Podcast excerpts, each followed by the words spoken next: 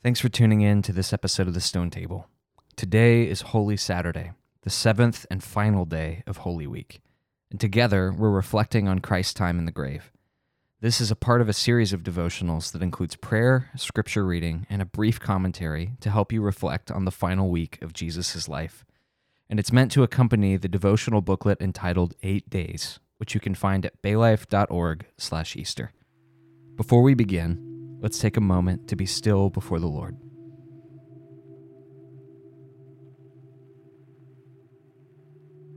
A reading from Psalm one thirty, verses one through six.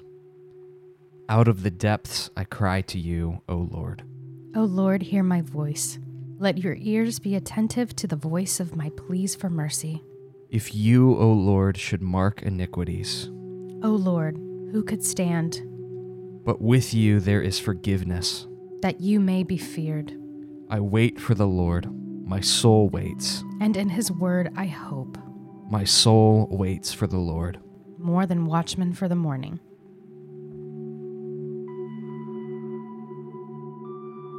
And now a reading from Acts chapter two, verses twenty-four through twenty-seven. God raised him up, loosing the pangs of death, because it was not possible for him to be held by it.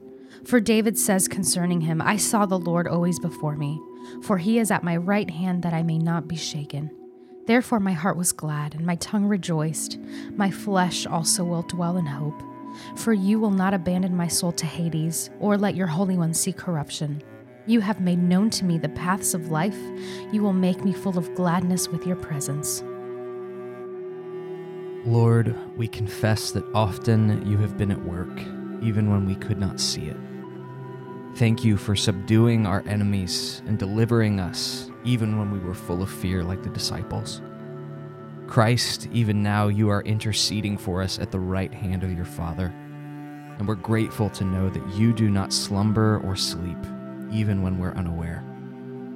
Teach us to trust your goodness in the midst of our own Holy Saturdays, and to look with confidence towards resurrection. Amen. So we've reached Holy Saturday in our journey through Holy Week, and, and I think we have to admit that at least from an earthly perspective, the Bible doesn't say a whole lot about what takes place the day after Jesus was crucified and buried. I think it's safe to assume that as far as the disciples are concerned, they were probably hiding.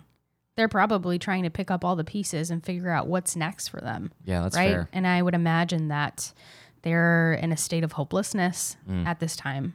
Well, that's exactly why Holy Saturday is sometimes used as a metaphor in the Christian tradition for seasons of doubt or even mm. seasons of depression. Uh, because even today, there are times where Christians feel like Jesus is going to stay in the tomb forever. Right. There are times where we feel like we're going through a Holy Saturday where mm. all hope feels lost. Um, at, at least from an earthly perspective, I think that's safe to assume. That's how Jesus right. finds the disciples on Easter Sunday, is locked in a room, hiding. Right. But from a spiritual side, we see at least a couple sketches of what is taking place during Jesus' time in the grave. You see that in Ephesians and in First Peter. And if, if you want to dive a little bit deeper into that, I actually taught on uh, what Jesus is doing while he's in the grave uh, a couple weeks ago in our sermon series on the Apostles' Creed, which also mentions it. The mm-hmm. creed says that Jesus descended to the dead. dead. But what's really important, I think, is to think about this from a theological lens. Um, theologians sometimes refer to the states of Christ, mm-hmm. uh, and they talk about Jesus' state of humiliation, which is when he steps down from heaven into takes the incarnation, it takes on flesh. Uh, and, and his whole incar- incarnate life is this humiliation where right. he is... Uh, mistrusted and reviled and hated, mm-hmm. and and at each step he descends lower for our sake. Right. But the lowest point of Jesus's humiliation is the cross. Uh, the lowest point is being humiliated by being publicly reviled and put to death. And then I think Jesus moves to his state of exaltation. Jesus moves from being humiliated on the cross to saying, it is finished. Mm. There is nowhere lower for Jesus to go.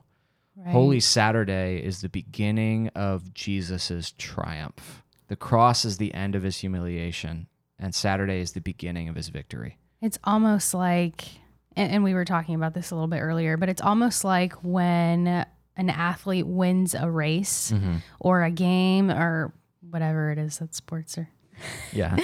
um, before they receive the medal, mm-hmm. there there's a waiting period. Right. The the athlete knows if they won the race, they're right. getting this gold medal. Right. But in the time between the game or the race finishing and the, the time that the medal is received, right. there's a victory there, mm-hmm. even though it's not tangible, tangible yet. The race has been won. Exactly. Exactly. That's that's what's happening on Holy Saturday. Jesus has won.